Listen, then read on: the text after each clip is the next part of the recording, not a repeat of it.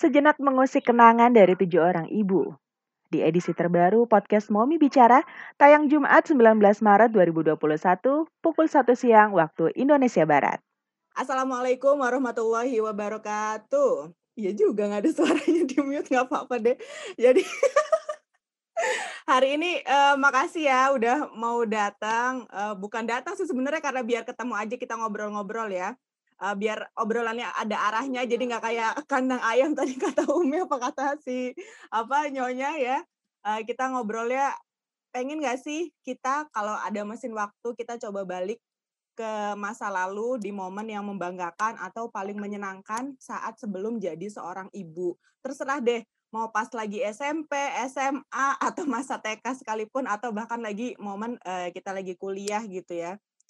Sebelum jadi ibu pokoknya. Misal kayak misal aku inget oh zaman SMP, SMA aku pernah dapet uh, piala nih menang juara apa. Nah, itu tuh silahkan di-share ya. Nggak mesti harus menang piala sih. Pokoknya momen apa pun yang membanggakan atau menyenangkan di saat belum jadi seorang ibu.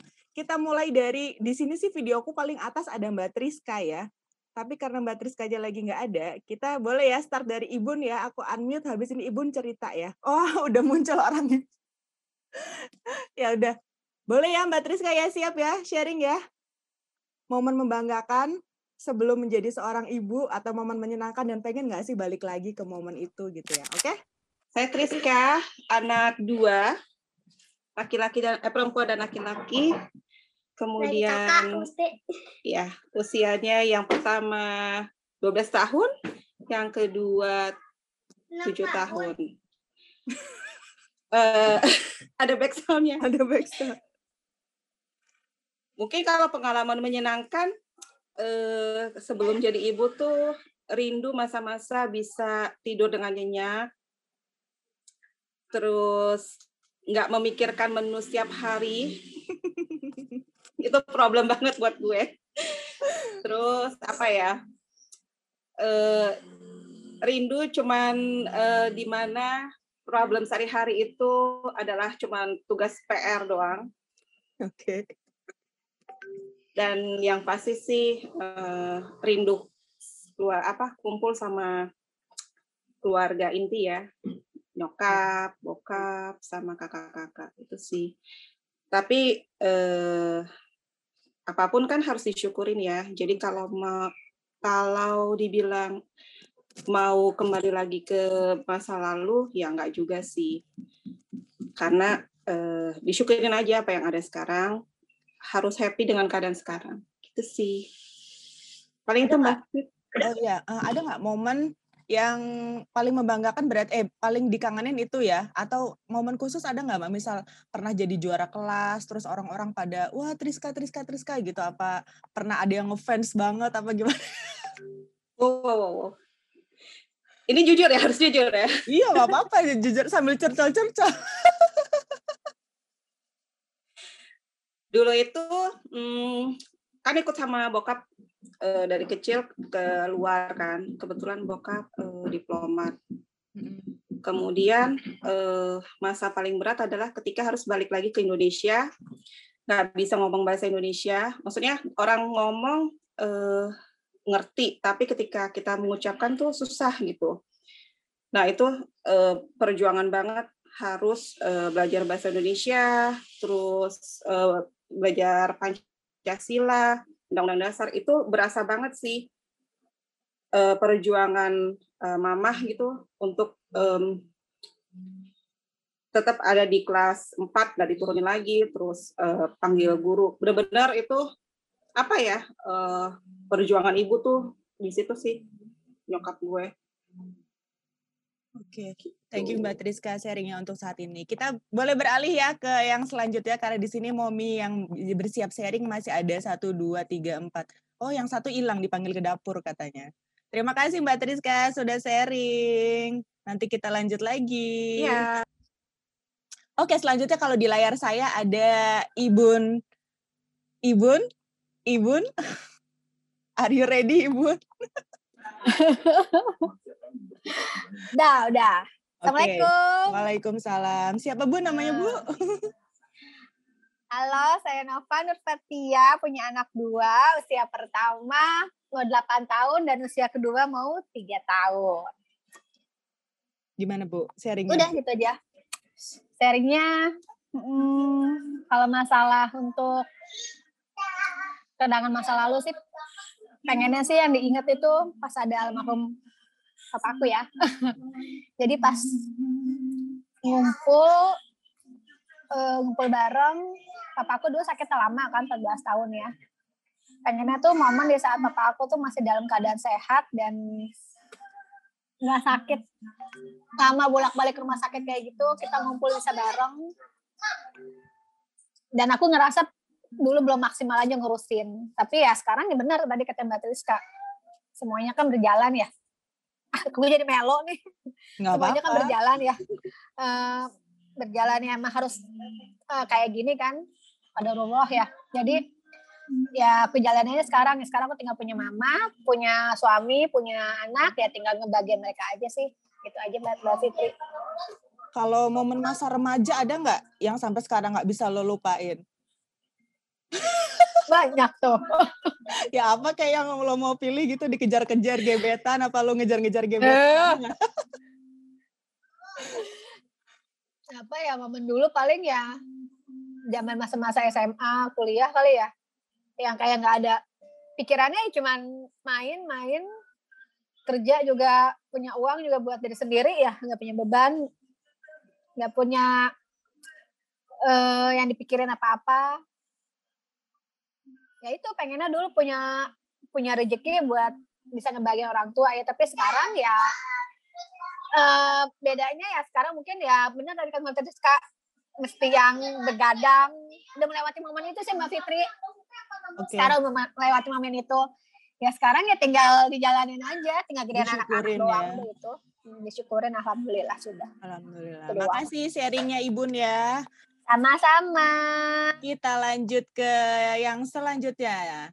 Kalau di layar saya ada ibu yang lagi ada di perjalanan nih. Ada Bu Sari alias Ibu Caca. Halo Ibu Caca. Halo, Assalamualaikum. Waalaikumsalam. Perkenalan. Assalamualaikum, gengs. Waalaikumsalam. Pada di Gengs, rasanya. Mohon maaf nih karena lagi ada di perjalanan, jadi masih pakai masker.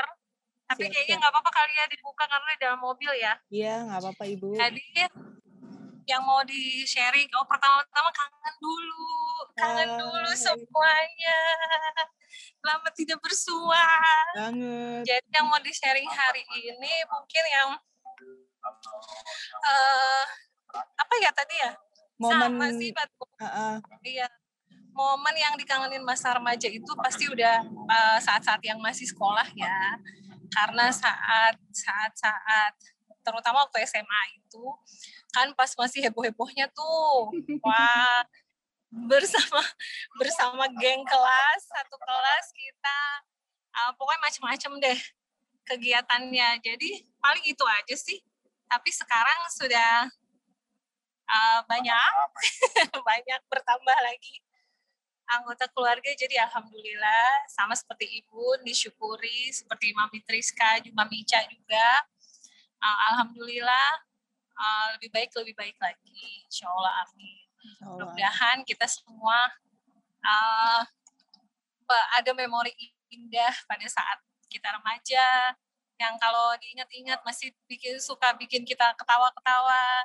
Nah tapi sekarang uh, makin banyak lagi mengukir mengukir memori memori ya Waktu Oke. Ibu SMA pernah nggak sih Bu jadi itu anak nakal Bu? dari saya assalamualaikum Udah nih Ibu, belum Bu, belum. sinyal nih kayaknya nih Iya nih Ibu. sinyal nih sinyal Ibu delay. Oh ya udah deh. Karena Ibu delay kita lanjut eh, kita lanjut ke yang lainnya. Makasih ya Ibu. Nanti kita ngobrol-ngobrol lagi.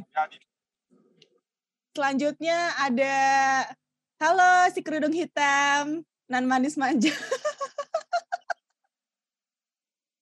Eh, Nah, iya. Assalamualaikum. Waalaikumsalam warahmatullahi Apa sih pertama-tama yaitu sama kayak Ibu. I miss you all. Ya Allah. Alhamdulillah kita semua masih dikasih kesehatan ya. Zaman sekarang itu yang paling berharga.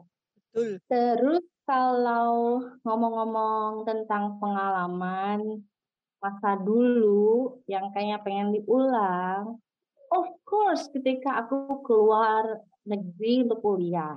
Jadi ketika aku tinggal di luar di Jerman waktu itu tiga tahun, dulu itu uh, apa ya banyak banget lah pengalaman berharga dari situ gitu dari dari mulai mikirin besok makan apa duitnya dari mana gitu kan. Maklum lah ya karena uh, orang tuaku tidak menopang finansialku selama aku di sana kan. Jadi uh, bukan dari keluarga orang kaya bukan. Jadi um, ya jadi gitu aku kayak kebanyakan mahasiswa lainnya yang dari Indonesia yang kerja jadi waitress ya tukang cuci piring, uh, kalau ada uh, part-time part-time kayak jagain baby, jagain anak, sementara orang tuanya misalkan mau nonton atau sekedar pergi ke opera atau teater gitu kan ya orang Eropa masih suka kayak gitu.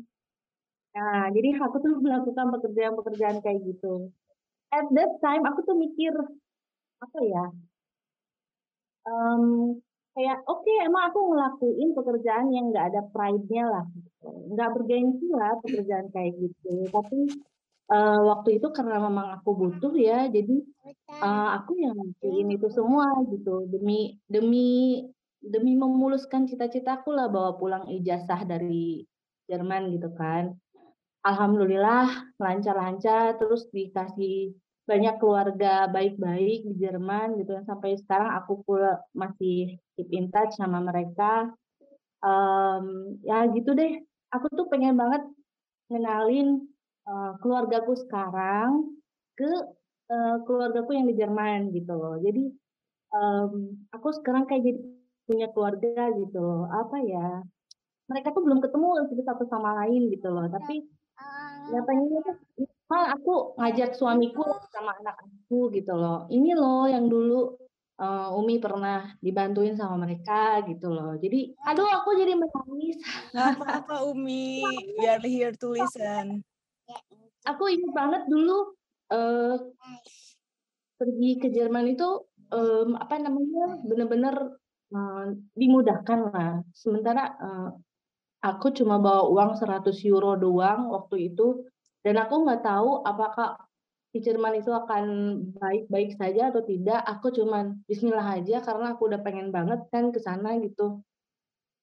Dan alhamdulillah baik-baik aja. Ada juga sih teman-temanku yang lain yang kurang beruntung gitu ya nasibnya, tapi alhamdulillah aku dikasih kemudahan gitu. Terus Oh iya maaf ya habis ini karena audionya keputus di Zoom yang pertama. Jadi ini mungkin uh, sambungannya agak kurang pas sama yang di awal. Pokoknya itu masih jadi harapanku. Terus ya aku sama suamiku berencana memang, tapi dengan anak-anak yang masih kecil kan aku harus bersabar sedikit gitu. Karena nggak mungkin dengan anak kecil jalan ke luar negeri itu kayaknya rempong deh, nggak akan menikmati sama sekali. Jadi terus ya gitu, itu aja sih yang pengen kau ulang. Terus doaku juga semoga anak-anakku bisa ngerasain hal itu gitu loh. Jadi banyak banget lah pengalaman yang bisa diambil. Semoga ya anak-anakku bisa mengalami itu gitu. Itu aja. Umi ngerasa nggak sih dengan tinggal di luar negeri kepribadian Umi eh, sebagai orang Indonesia ada perubahan? Bukan perubahan sih, tapi maksudnya kadang kan katanya orang kalau tinggal di luar negeri jadi lebih tough, jadi nggak gampang baperan apa gimana gitu. Uh, uh, kalau orang-orang sekitarku melihatnya iya. Apa, apalagi ibuku kan ya, mamaku bilang, iya itu tuh iya banget. Teteh tuh berubah jauh banget katanya gitu. Jadi lebih saklek, jadi lebih jadi lebih apa ya? Kalau untuk urusan disiplin jadi lebih gitu loh. Iya, nah, nah kayak gitu. Terus jadi ini juga apa pas aku balik dari Jerman tuh aku ngalamin ngalamin kayak reverse culture shock. Jadi pas awal aku ke Jerman, aku ngalamin culture shock. Dari mulai makanan yang aku makan beda, dari mulai iklim, dari mulai bahasa, budaya, tata krama dan sebagainya beda sama yang di Indonesia. Nah, aku udah biasa dengan yang di Jerman, begitu balik ke Indonesia, aku jadi balikan lagi, culture shock lagi. Aku harus balik lagi menyesuaikan dengan apa yang ada di Indonesia, termasuk ikut menyikut di kantor dulu ya, siapa yang paling pintar jilat bos kayak gitu-gitu. Aduh, aku nggak suka banget. Jadi apa ya, padahal ya gitulah kayak gitu-gitu. Aku merasa, hah, hah, ya udahlah gitu.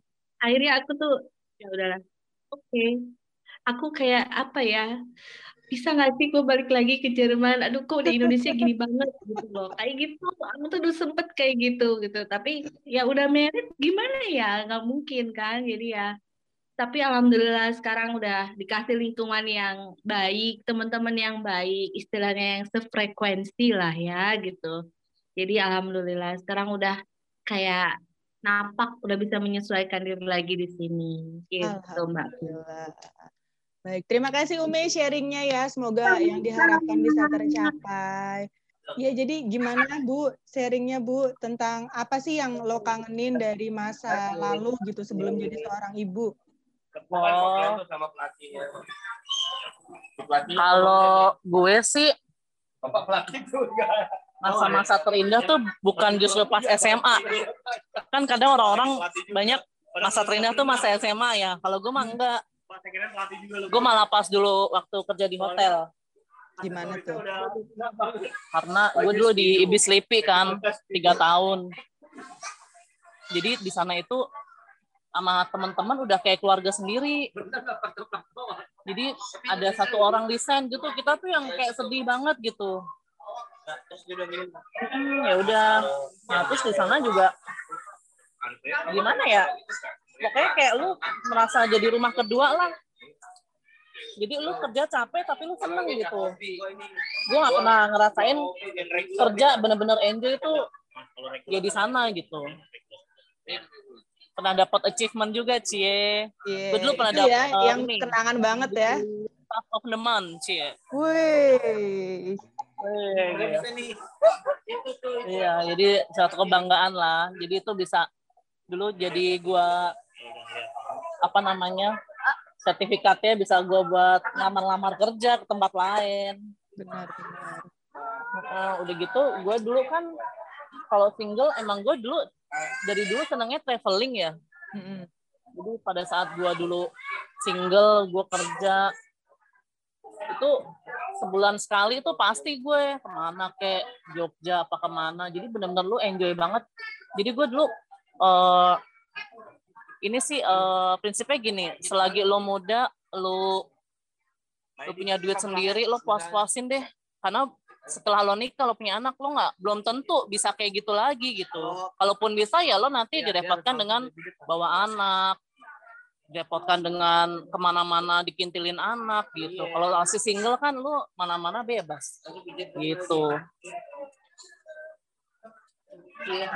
Udah sih mbak, kalau gue gitu aja. Makasih Mbak Nita udah uh, sharing. Emang ya kadang bikin kangen uh, ke mana-mana nggak ada yang ngebuntutin itu bukan yang sayang sama anak ya, tapi kan kadang perlu kita uh, meet time gitu kan. Nah selanjutnya, Mami, are you ready Mami? Nah. Assalamualaikum. Waalaikumsalam. How are you today? Happy. Aku lagi di Bandung hari ini. Aduh, seru banget liburan. Uh, nggak liburan juga sih. Tunggu sebentar ya. Kok aku bingung sih? Uh, jadi ada ke, ke urusan keluarga. Terus kebetulan mau sharing aja nih hotelnya oh, ya oke okay banget ya. Enak banget. Jadi dia ada waterboom ini buat anak-anak. Terus itu yang di situ ada whirlpool air hangat. Wow. Bukanya sampai 24 jam. Terus uh, semalam aku cobain jam 9 malam itu kosong banget dan benar anget banget airnya. Terus yang di belakang situ itu ada mini zoo, jadi ada kelinci, uh, kambing, domba, apalagi tadi ayah? Angsa. Oh angsa. Ya, terus merak, burung-burungan terus ada tempat uh, bermainnya juga. Jadi uh, satu hotel kita udah punya tempat bermain. Terus nanti ada tempat penyewaan sepeda juga sama otopet sama skuter. Jadi anak-anak tuh bisa full main di sini dengan harga yang cukup murah. Udah include semuanya. Jadi sekali check-in udah bisa masuk ke semuanya tuh. Nggak perlu beli tiket tambahan lagi. Iya. ya. Hmm. Hotel, nama hotelnya itu Bu, eh Umi apa nama tadi dek? Namanya uh, Grand Sunshine di Soreang. Oh di Soreang, iya iya iya. Mm-mm, agak jauh sih dari Bandung, cuma kalau mau istirahat santai-santai di sini sih aku bilang enak lah suasananya dan nggak terlalu ramai juga. Terus makanan untuk breakfastnya juga enak banget. Hmm. Terus tadi uh, ceritanya tentang ini ya masa-masa terindah. Kapan aja Hmm. boleh ya? Apa aja? Mau pokoknya sebelum jadi ibu aja. Kira-kira apa yang bi- ngangenin gitu? eh ya pastinya eh, waktu SMA jujur aku nggak terlalu dikasih kebebasan sama orang tua ya. Jadi eh, aku tuh termasuk anak rumahan. Jadi berangkat sekolah, diantar supir, pulang dijemput supir, udah langsung tank dan waktunya les eh, diantar supir lagi terus ditungguin kayak gitu. Terus eh, jujur waktu SMA aku nggak punya apa ya eh, kenangan kenangan indah banget tuh biasa aja. Yang katanya anak-anak SMA bisa datang ke pensi sama pacarnya itu boro-boro. Gue pernah pernah dikasih izin gitu kan. Terus eh, yang kata apa tuh ikut camping-camping. Aku nggak Mm-mm. pernah sama sekali dikasih izin sama orang tua aku. Jadi waktu SMA aku ngera- eh, ngerasain bener-bener jadi anak rumahan aja yang senengnya nonton film palingan juga ya nonton doang di rumah terus mainnya sama pembantu doang. Emak bapak gue sibuk kerja kan. Terus udah gitu baru ngerasain happy banget setelah masuk kuliah karena aku eh, tinggal sendiri di Cibubur. Di- eh, orang tua kan masih di daerah saat itu jadi aku eh, karena kuliah di Trisakti aku tinggal sendiri. Di situ mulai ngerasain dapat kebebasan karena nggak nggak ada supir Eh, jadi mau nggak mau kan ke mana-mana sendiri belajar mandiri. Nah di situ sih mulai dapat kebebasan eh, bisa traveling sama teman-teman kayak gitu. Jalan ke mana jalan ke sini. Bener-bener yang ngerasain happy sih bener pas kuliah. Bisa jalan-jalan ke mana ya? Ke Bandung cuma sama teman-teman doang berempat cewek-cewek doang naik mobil. Terus ke Palembang juga kita eh, jalan-jalan naik pesawat bareng-bareng dan itu benar-benar ngerasain Bebas. bebasnya pas kuliah. Ah, tapi sebenarnya sih kalau aku dis- ditanya eh, momen terhappy aku itu kapan? Mungkin momen ter terhappy aku itu malahan setelah nikah. Jadi karena su- eh, alhamdulillah aku dapet suami yang memang suka traveling juga, terus eh, gaya hidupnya tuh jauh banget lah sama gaya hidup keluarga aku yang monoton gitu kan. Jadi keluarga aku tuh ya kayak gitulah maksudnya eh, mereka memberikan kebebasan ke anak ya tapi ada yang kayak harus di apa namanya diingat nggak boleh gini nggak boleh gitu. Nah sedangkan kalau suami aku tuh tipenya yang dia mau apa ya udah eh, kita jalani kita mau mau ke mana ya udah kita jalani punya nggak punya uang ya udah yang penting kita happy gitu kan. Jalan yang penting jalan aja dulu gitu Nah, aku mulai aku benar-benar ngerasain happy sih sebenarnya setelah nikah sama suami aku ngerasain yang istilahnya eh, jalan ba- bareng gitu dengan punya uang ataupun tanpa punya uang. Gue pernah jalan tanpa punya uang gitu. Nah, mesti nggak punya uang, tapi eh, minim lah gitu. Jadi saat kita Heeh. mau ngapain eh ah Mikir. udah kita makan yang ini. Eh, terus atau eh, udah mepet banget waktu itu pernah kan gue tuh sama laki gue traveling eh, dari eh, eh, Jakarta Bali. Balik lagi ke pokoknya kita ngiterin ngiterin apa ya Pulau Jawa gitu ya. Hmm. berangkat ya dari utara pulangnya ke selatan. Itu benar-benar sampai terakhir itu eh, kita kan udah ngebudgetin berapa berapa puluh juta waktu itu. Nah ternyata habis tuh karena pas di Bali kita kayak eh, apa ya lupa lah gitu kan lupa. Jadi makanya jor jor jor. Nah pas sudah mau pulang bener-bener habis tuh. Aduh gimana nih nih akhirnya nginep lah di rumah saudara kan dengan dengan muka tembok aja kita nelponin tante kita mau nginep nih gitu kan. Ya ya udah gitu sih. Jadi aku bener-bener ngerasain happy setelah eh, berkeluarga malahan jujurnya. Eh, kalau untuk setelah eh, sebelum punya anak eh, happy. Tapi jujur walaupun sekarang eh, disusahkan dengan maksudnya direpotkan ya direpotkan dengan kebutuhan anak-anak tapi tetap alhamdulillah ya waktu-waktu sekarang ini waktu-waktu yang eh, emang bikin aku happy Alhamdulillah, sekian, ya, Mams, ya.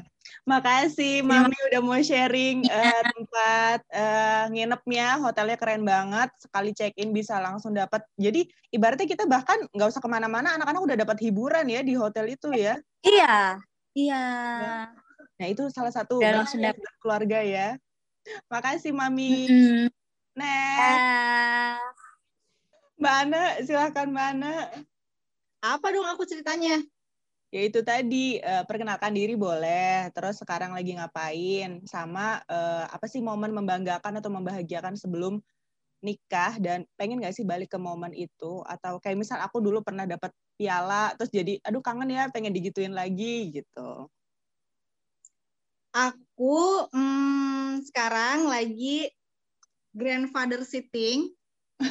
Oh.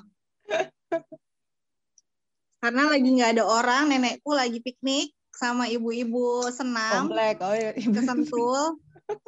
Asik banget. Jadi aku grandfather sitting. Oke.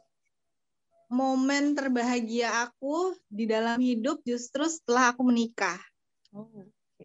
Eh, ini Emang. agak agak lebay ya, agak lebay, tapi ini eh, benar bahwa aku bertemu suamiku itu adalah apa ya, source of happiness-nya aku.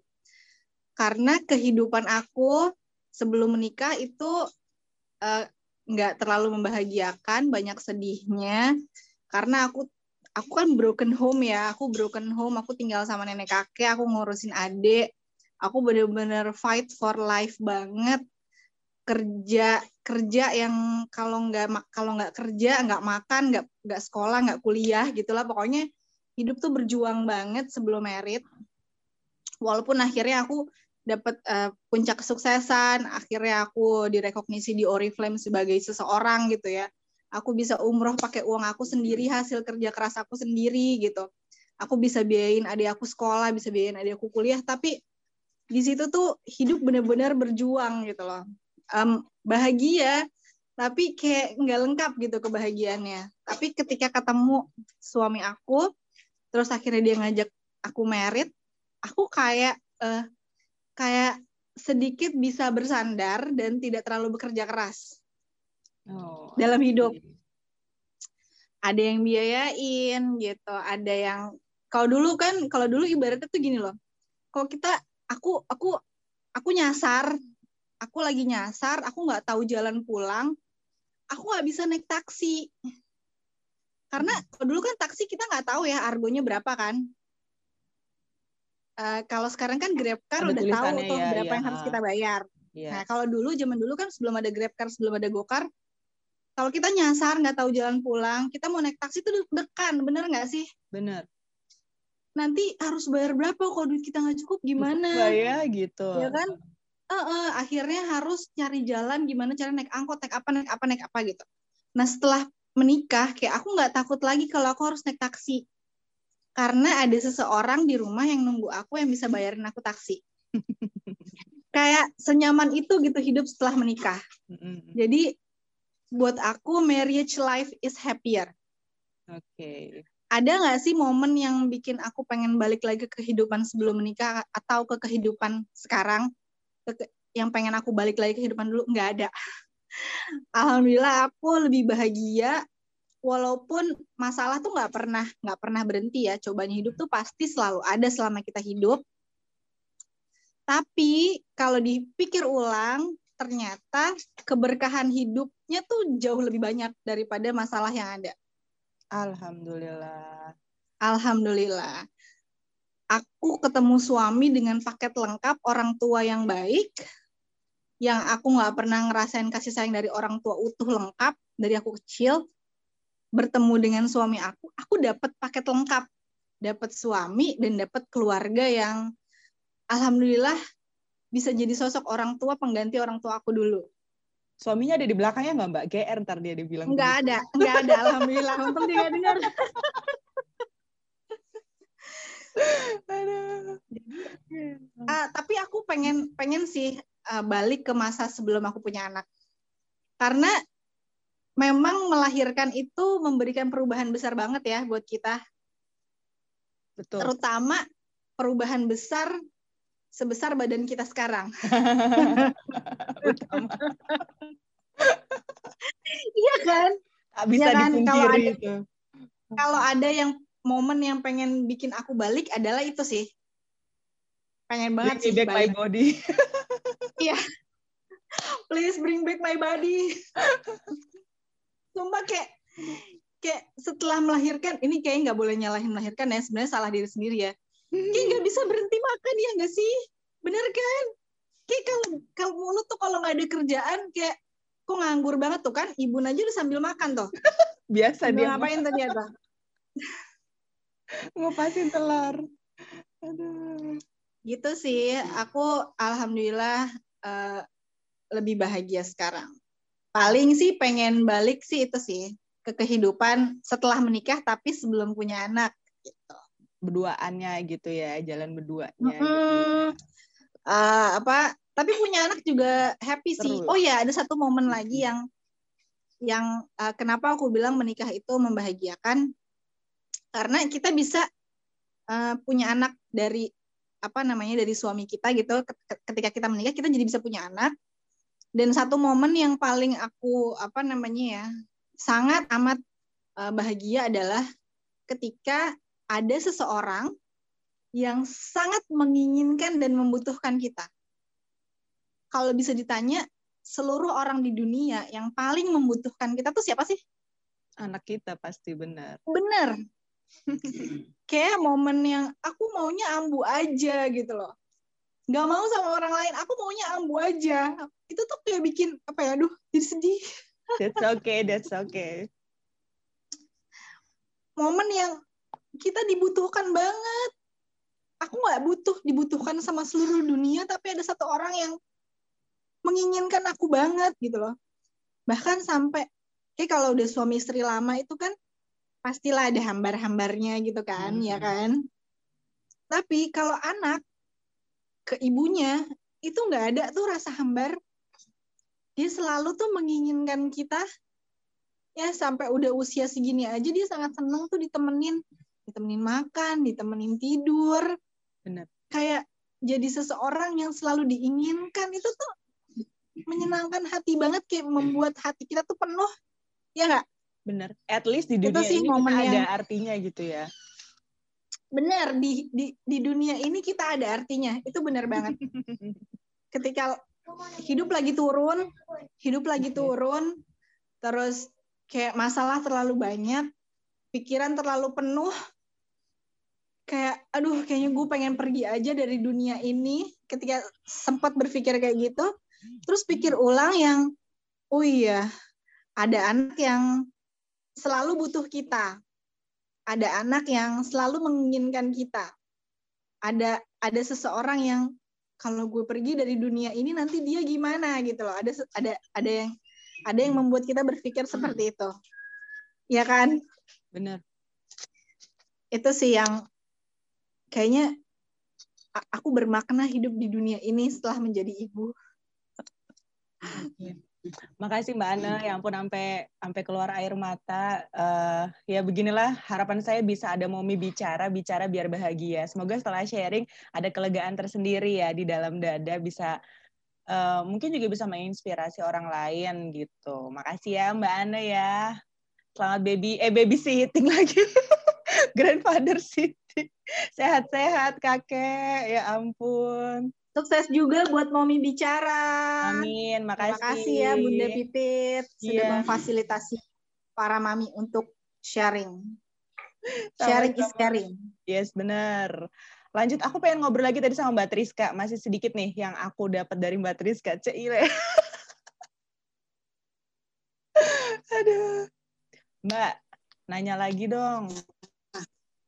Boleh. Kan namanya jadi working mom nih ya, sambil nemenin anak-anak belajar di rumah.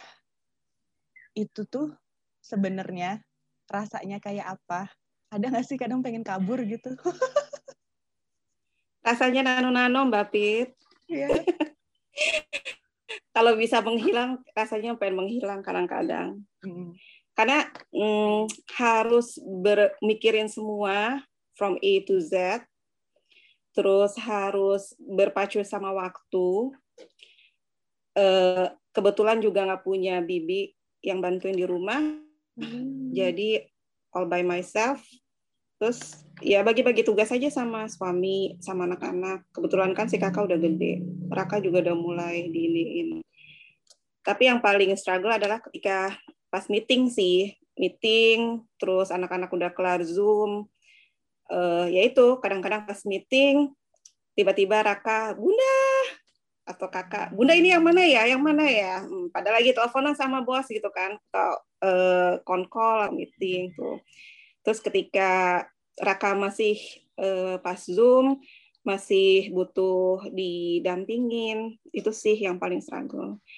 Tapi ya Bismillah aja lah uh, dan nggak tahu kenapa ya uh, dulu pernah sempat mau resign kan cuman pas banget itu COVID. Terus dari dulu kan uh, doanya cuman ya Allah uh, pengen dampingin anak-anak di rumah pengen jadi apa namanya ibu yang bisa selalu ada dah buat mereka gitu. Uh, ya Allah maha baik ya doanya walaupun dengan kondisi yang sulit begini pandemi yang buat orang-orang tuh susah banget kan buat kita semua. Tapi I feel blessed saja gitu. Ya Allah Allah maha, maha baik banget gitu loh. Udah hampir setahun full nemenin uh, anak-anak. Itu sih Mbak Pit. Jadi uh, sama juga ya, Mom ya. Uh, dengan kehadiran anak kita jadi ngerasa berharga dan uh, salah satu ya pengen deket anak terus karena udah nature-nya seorang ibu ya. Pengen hadir full buat anak ya hmm. gitu. Terima kasih Mbak Triska. Tetap semangat mana tambah satu semuanya? lagi. Tambah satu lagi Mbak Fit. Kalau misalnya boleh ngulang gitu ya masa hmm. dulu eh, uh, mamaku kan udah nggak ada. Hmm. Dulu itu sempat maksudnya gini uh, pas dibilangin uh, kamu ini dong kamu ini dong selalu bilangnya kenapa sih harus gini? Kenapa sih harus itu? gitu loh. Hmm. I have my own reason gitu kan tapi ketika menjadi seorang ibu uh, ya jadi baru ngerasain ya seorang ibu tuh pasti pengen banget yang terbaik buat anaknya jadi kadang-kadang apa yang di omongin atau dipikirin ibu tuh kadang-kadang nggak sesuai sama anak. Nah itu yang baru berasa sekarang sih. Dan kalau bisa balik lagi, hmm, itu uh, I wish I could say uh, I love you, mom, every time, every minute, every second. Uh, terus uh, mungkin peluk ya. Uh, terus uh, bilang thank you for everything and sorry for I have done karena hmm, salah satu titik balik aku tuh uh, menjadi orang yang berubah yaitu ketika uh, my mom nggak ada terus harus ngurus anak sendiri dan benar sendiri. Terus merasakan apa ya uh, susahnya jadi ibu tuh ya begini. Hmm, terus pas apa kerja benar-benar berasa ketika nggak ada orang yang bisa bantuin uh, misalnya si mbaknya pulang atau itu ya itu nggak ada orang kok yang bisa bantu gitu ya. Karena kan yang kata Ambu bilang uh, orang yang paling uh, ada buat anak itu adalah ibu jadi uh, pelajaranlah buat kita eh, selalu bersyukur dengan apa yang kita punya. Jangan eh, mengharapkan harusnya ini, harusnya itu, kok nggak gini, nggak gitu. Bersyukur aja apa yang kita punya sekarang.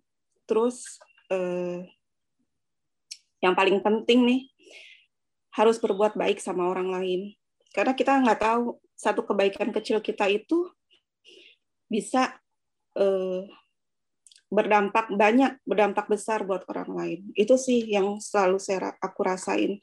Begitu banyak orang-orang tuh hmm, yang baik banget sama gue sampai masya Allah kadang-kadang eh, mudah-mudahan ya aku juga bisa berbuat baik sama orang lain, bisa nggak menyakiti orang lain.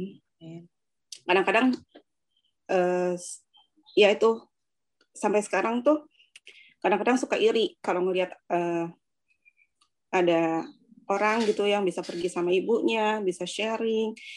Dulu pernah di shuttle ada tuh ibu sama anak. Uh, bisa gitu dia apa bilang mah aku kemarin ini loh mah gitu itu itu yang selama ini selalu aku lakuin gitu pas kerja sambil nelfon mah aku ini loh ini itu sih yang kehilangan.